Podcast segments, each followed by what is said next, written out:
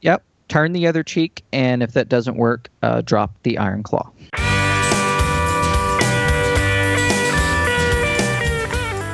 Howdy, you're listening to Come and Take It, a talk show about Texas by Texans, where three friends born and raised in the Lone Star State share our views on the history, culture, and just what it means to be Texan. I'm Mike Zolkowski. I'm Sean McIver. And I'm Scott Elfstrom. They were the heroes of Texas wrestling, the legends of Dallas's world famous sportatorium. And sportatorium! The, sportatorium! And the idols of millions of fans. For a few years, their star shined brighter than any in the Lone Star State before heartbreaking tragedy destroyed their empire. This week, we look at the triumph and tragedy of Texas' greatest wrestling dynasty, the Von Erichs. But first, what's your favorite highway overpass in Texas? Well, I'm, I'm going to jump in and claim it before anybody else does.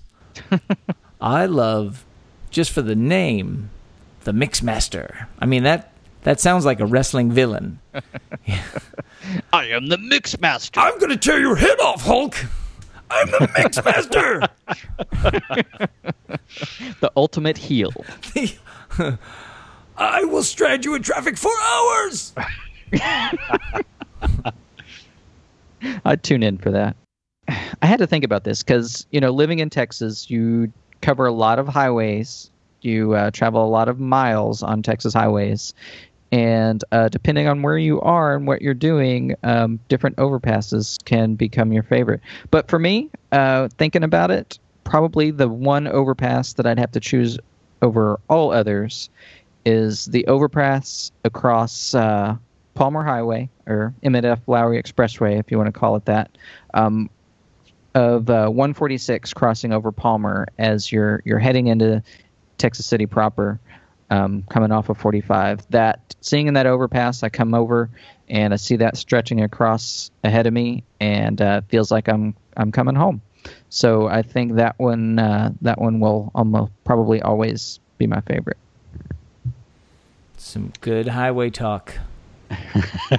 highway talk in Texas. So actually, one of my very favorite overpasses, actually probably my favorite one, even though it is somewhat of an eyesore, is the double deck through Austin, through downtown Austin.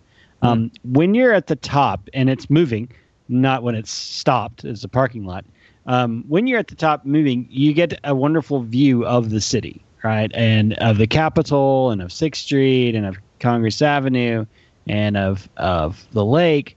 So I, it is just, it's a really neat ride uh, if it is functioning the way it's supposed to and not uh, like I said a parking lot. Um, another really neat one is up it now in uh, off of 121 and uh, 35. Uh, there's a huge loop over uh, over that going uh, the express lane, and it is you can you really you know you can actually reach up and touch airplanes flying out of DFW. it is so high. Um, but those yeah. are those are two of my favorites. Yeah, definitely. I'll have to uh, to second the uh, that that stretch through the middle of Austin. Although I, I hate driving through Austin because uh, that's probably some of the worst traffic that I've ever experienced in my life. Um, there is something special uh, about that. You know what? Regardless, no, I'm, I'm going to change. Like say, skip the overpasses. Take the new tollway around Austin where you can go where the speed limit is 85 miles an hour. Yeah, skip just Austin and just drive fast. Just watch out for herds of wild pigs. Yeah. Yeah. Okay. Let's you. do this. For the first few years of the 1980s, the biggest and most successful, most innovative wrestling promotion in the world was Dallas's World Class Championship Wrestling. Airing on local television, as well as oddly enough on the TBN religious cable network, and syndicated throughout the world, World Class was the home to a motley collection of brawlers and grapplers with colorful names like Bruiser Brody, Abdullah the Butcher, the Great Kabuki, Kamala the Ugandan Giant, gorgeous Gino Hernandez, Playboy Gary Hart, and the fabulous Freebirds. But the real stars of the show, and possibly the biggest stars in Texas this side of J.R. Ewing and the Dallas Cowboy cheerleaders, were the heroes of the show David, Kerry, and Kevin Von Erich, the perfect sons of the owner of the promotion, wrestling legend Fritz Von Erich.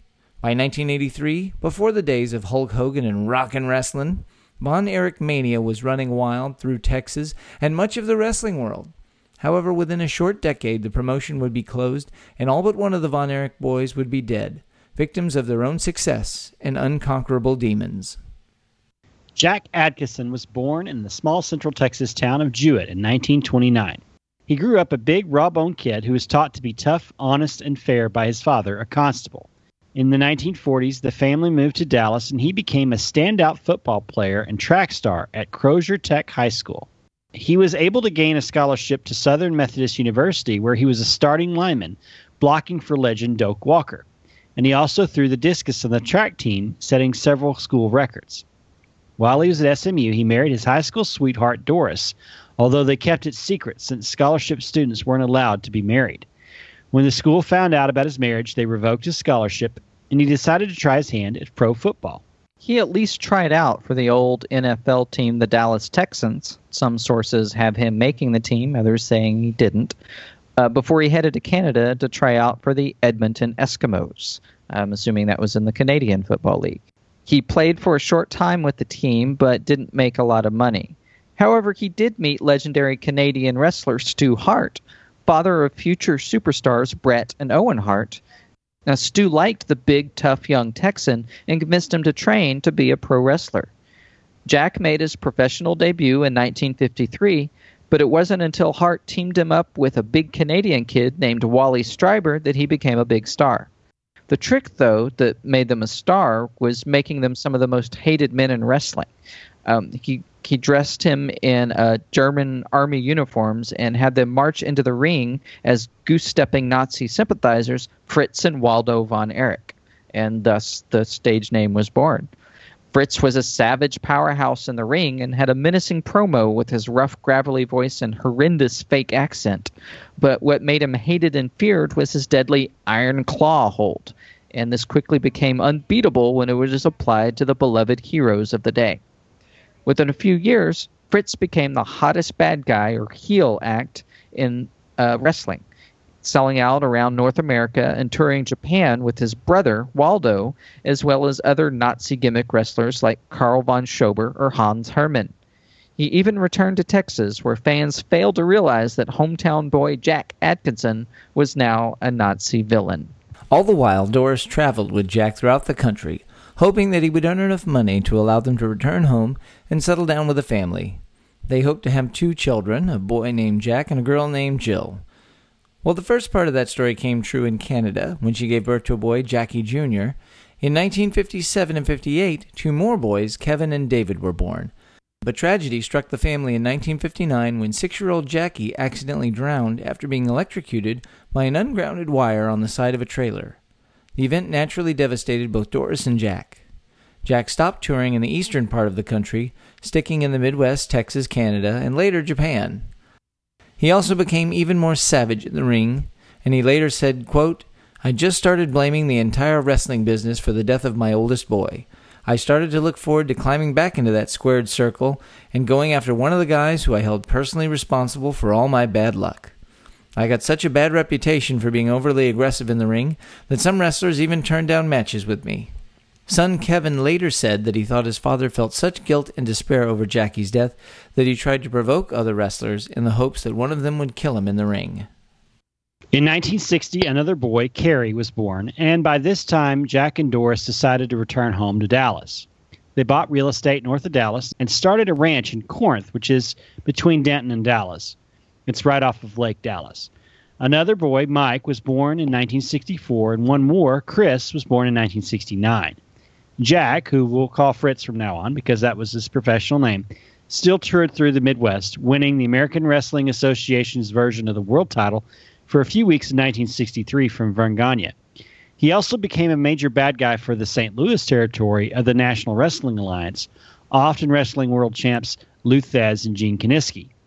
In the mid 1960s, Fritz bought into the Dallas promotion run by Ed McLemore and he homesteaded there. That means he stayed there uh, and based himself out of there. He won the Americas title there numerous times. He also brought in friends from the promotions that he toured with, increasing the prominence of the Dallas promotion. Now, the Dallas promotion had always been centered around big, tough local heroes fighting off outside villains. So the idea of its biggest star being a Nazi sympathizer bad guy was always somewhat off during the period. Fritz stayed fresh by touring, but in the late 1960s was tired of all the travel.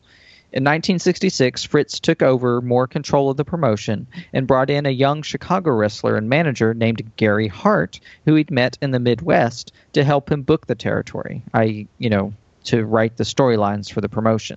The two bad guys got into a feud in the ring and on TV when Hart outed Fritz as local footballer star Jack Atkinson. The crowds turned Fritz into a hero, or babyface in the vernacular, and Hart had his stable of wrestlers became the biggest heels in the promotion. Hart would bring in bad guy after bad guy to take down the now beloved Fritz von Erich. It was such a good formula that it worked for nearly 20 years, spanning generations when Fritz's sons became wrestlers. From that point on, Fritz had full control over Dallas, which he renamed Big Time Wrestling. This happened in 1969 when McLemore died of a sudden heart attack and it mostly stayed in Dallas for the rest of his career. And during this time, life for the boys was idyllic. They grew up in a wide open prairie where they could play football, hunt, and fish. They were each other's best friends. Fritz had built a weight room and a barn on the ranch, and all the boys worked out constantly. Kids who grew up with them said that Fritz even tied them together by their feet, hung them from a beam, and had them fight upside down. Legend has it that Fritz did all this to prepare them for the ring, but Kevin says their goal was simply to become athletes, and the oldest three did become outstanding athletes. Ah, and the oldest three, and the oldest three did become outstanding athletes. All three were standout football players, naturally in Texas. Kevin was a great gymnast, and David was an all district basketball player. Kerry was the strongest and most gifted of the brothers, and he was a state champion discus thrower. He even broke his dad's old SMU record, according to some stories. Mike wasn't the athlete that his brothers was, but he was an affable and friendly kid, while Chris struggled early in life with severe asthma, and he had to take the anti inflammatory drug prednisone to combat it. This stunted his growth. During the summers and on the weekends, all the boys spent their time working backstage at the famed Sportatorium, which was the home of big time wrestling. And very quickly, it became apparent that at least Kevin, David, and Kerry would follow their father into the squared circle. As early as 1975, when Fritz served as president of the National Wrestling Alliance, he was telling everybody that would listen that he had five sons and every one of them would be a world champion. Now, Kevin started his career in 1976 and spent most of that time in Dallas. He had little desire to leave Texas, smart man, except occasionally going to Japan or the Hawaii Territory, which he later said was his favorite place to work. Kevin was most famous for working without wrestling boots, which announcers put over as being a result of his desire to showcase his natural agility, but which he later said was just because someone hit his boots in his first match and he ended up preferring to work that way. David started the next year and quickly became a top star on his own. He often traveled to St. Louis and Kansas City, where he frequently wrestled Harley Race, but also had a lot of success in Florida, even wrestling as a, a heel there, bad guy. Everyone said he had a great mind for wrestling and would probably become the world champion at some point, but his real love was raising horses. He often talked about earning enough money to get off the road and just raise his horses. Kerry was the most handsome and chiseled of the Von Erichs. He debuted in 1979 after attending the University of Houston for a few years and supposedly training for a shot at throwing the discus in the Olympics. Later legend became that the boycott of the 1980 Olympics robbed him of his chance, but in truth he was already a professional wrestler at that point. Kerry very quickly became the focus of big time wrestling, and he became the biggest star of all the brothers.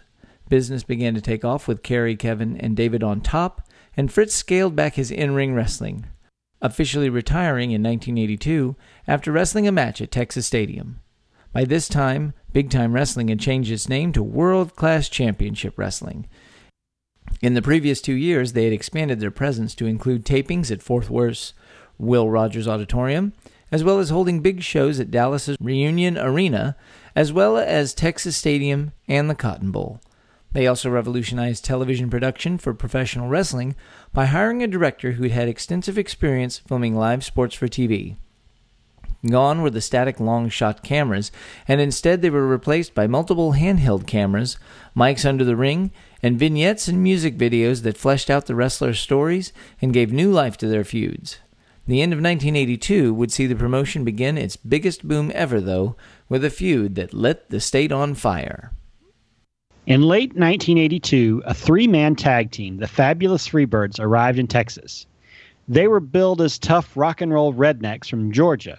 They were already well known for runs as bad guys in the Louisiana Territory and on national cable TV in WTBS, the Superstation's Georgia Championship Wrestling. The Birds were Michael P.S. Hayes, Terry Bam Bam Gordy, and Buddy Jack Roberts, and they initially came to Dallas as allies of the Von Erichs in their never ending war with Gary Hart. Actually, Michael P.S. Hayes became the most popular wrestler that wasn't named Von Erich in the territory.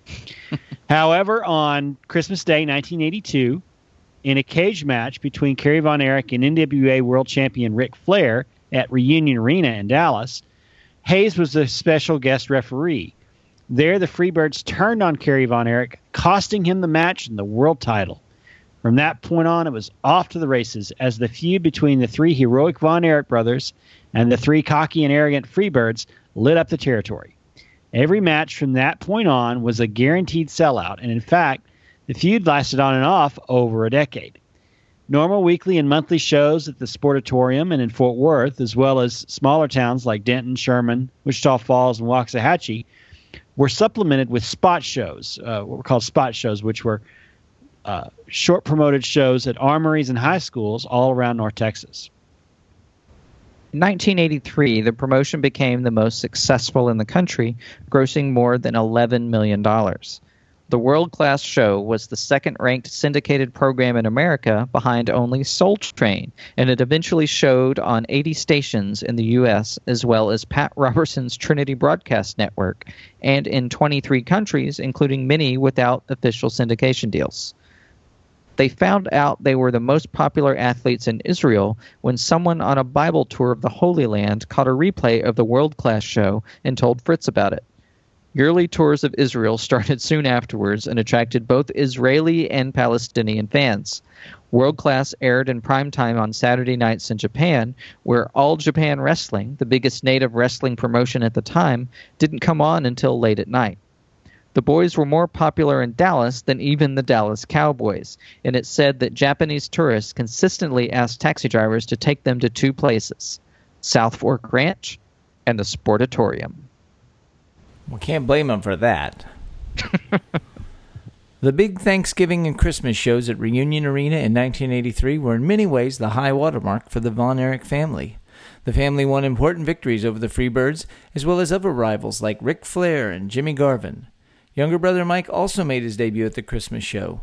Everyone was sure that David would finally soon defeat Ric Flair for the NWA World Championship, where he'd be followed soon after by Kerry, and a huge show was planned for May 1984 at Texas Stadium, where the best of world class would be on showcase, and the World Championship would finally come to Texas. However, it was not to be, as tragedy would strike the Von Erich family and begin the long and sad decline of Texas' greatest wrestling dynasty. Man, yeah, I mean the Von Erichs, man. I mean it's synonymous with Texas wrestling. You you you can't talk about Texas wrestling and not think Von Erich. Yeah. That I mean that is in the 1980s, like that early 80s. You you had you had the Von Erichs even before you knew who Hulk Hogan was. You probably, if you lived in Texas, you knew who Kerry Von Erich was. You knew who the Von Erichs were.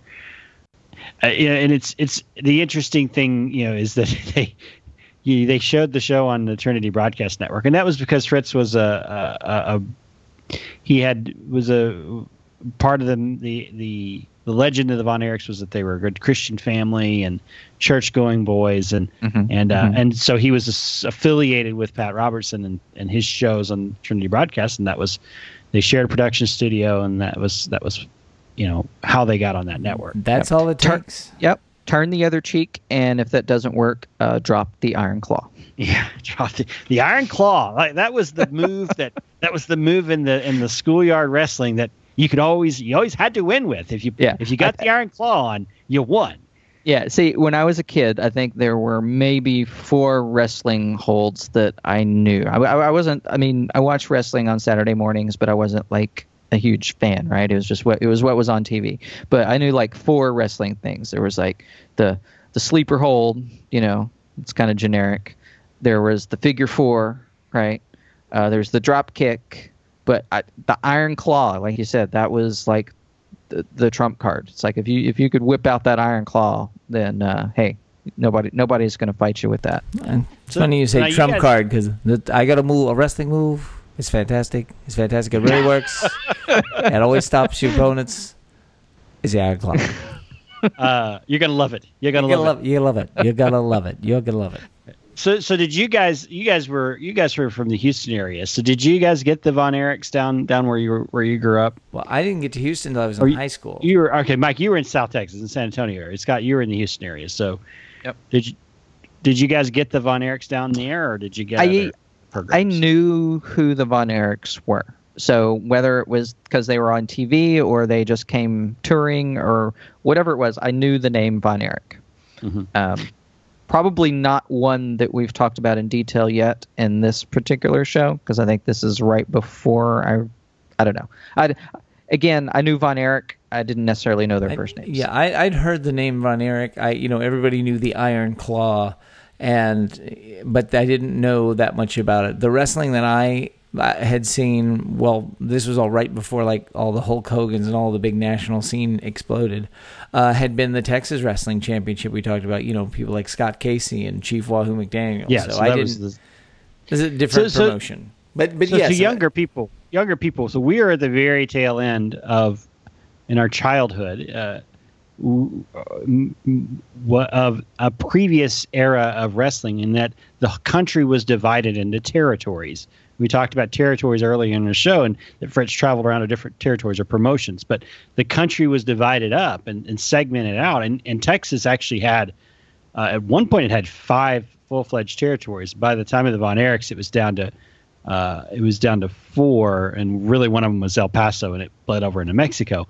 So you know you had San Antonio, you had Houston, and you had the Dallas office, and we talk about the Dallas territory. It was actually most of North Texas, but even even when you had you know the San Antonio territory and the Houston territory, still the Von Erichs were known, and that was what was revolutionary about them is they were really the first promotion to start syndicating outside of their territory.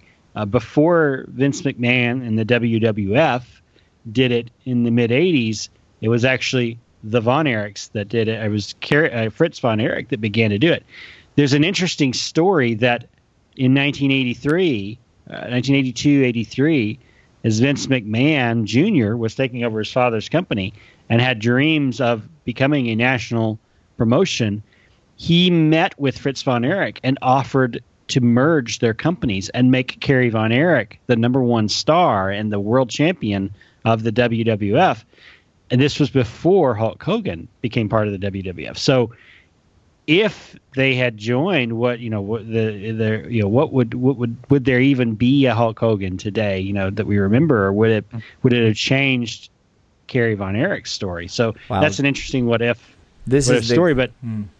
Yeah, but but Fritz actually turned him down because he he thought he was in a stronger position and he thought he would outlast Vince. Well, so, this is the kind of exciting, speculative, fan historical yes. wrestling fiction that people tune into this podcast for. yeah. Well, I, you know, you say that, but I was just going to comment on how, you know, the the story of uh, Fritz von Erich and his, you know, he went away yeah. and he was the villain and he was the heel and then he came back home and he's like, ugh I don't want to be the villain. What what can we do to fix this? And it's like all of a sudden he's the hero, and it's like it's like this whole great story of this whole turnaround, and yeah.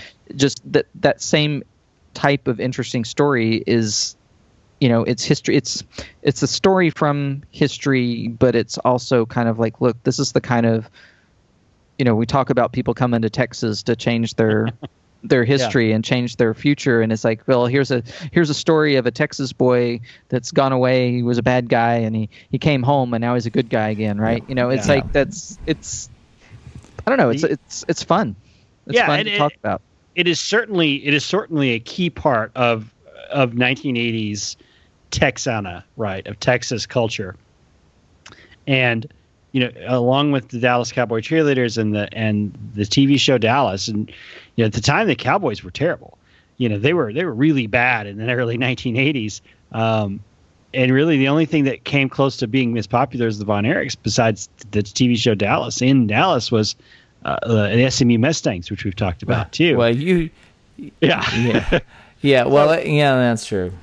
And they they kind of they kind of had a similar ending uh, to the story, but I, I, I found it interesting. Another story that I read was about the Israel thing, uh, and I'd heard that story before that they were they were they found out that they were being aired in other countries and mm-hmm. specifically mm-hmm. in Israel. And they were the number one rated show in Israel.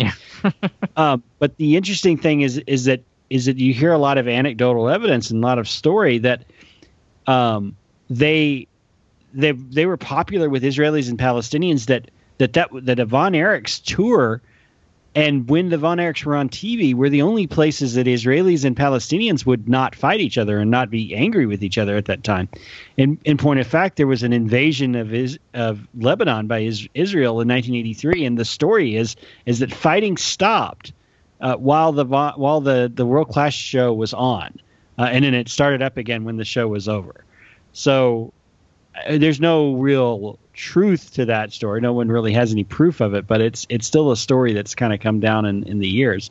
So the the fact that the Texas culture is such a central part of of this show, and that it was exported around the world, uh, and these kids, these boys, were the exemplars of of Texas. Uh, is both fascinating and in when we get to the part two is a little foreshadowing is sad and ironic We've covered a lot of icons of Texas history, so we might as well get to the Von Erichs. Hmm. the other thing I, I didn't say, but I was like, I was going to say, like, um, Fritz von Erich, probably the third most important person to come out of Operation Paperclip. yeah, and you know, it's like we're we're having fun with this right now, out. but it's we're having fun with this right now. But as Sean said, um, we're right on the verge of some really tragic stuff, and you know, so let's enjoy it now and be prepared for a little bit heavier stuff coming up in the future. Yeah, uh, to give you a fun story, it was probably around 1982. Um, I remember in Wichita Falls there was going to be a big match uh, and and it was promoted all over the area, and it was going to be Kerry Von Erich versus King Kong Bundy, and no one was sure if Kerry was going to be able to body slam that 400 pound beast uh, that was King Kong Bundy. And uh, so I remember that the, you know I wanted to go to that show, but I just you know I was too young, and my my mom wouldn't take me. mom. Yeah. That wraps things up for today. You can find notes and links from today's show at brainstaple.com. We'd love to hear from you, so like and share us on Facebook, follow the show on Twitter at Texas Podcast, or get yourself to brainstaple.com and leave some feedback. You can find our show and many other great history podcasts at historypodcasters.com. And why not follow us individually too? I'm on Twitter at Mr. Java. I'm Max Sean with two N's. And I'm Scotticus. And if you like this show, tell your friends and leave a review on iTunes because that really helps us out to find new listeners just like you. And if you want to support this show financially, well, get yourself on over to patreon.com slash Texas Podcast, where you too can become a Come and Take It Texas Ranger. We hope that you'll join us next time. And remember that even if you aren't from Texas, Texas wants you anyway. Texas wants you anyway. Sportatorium! This is the Mixmaster. Come down and see me. I'll tear your head off, little man.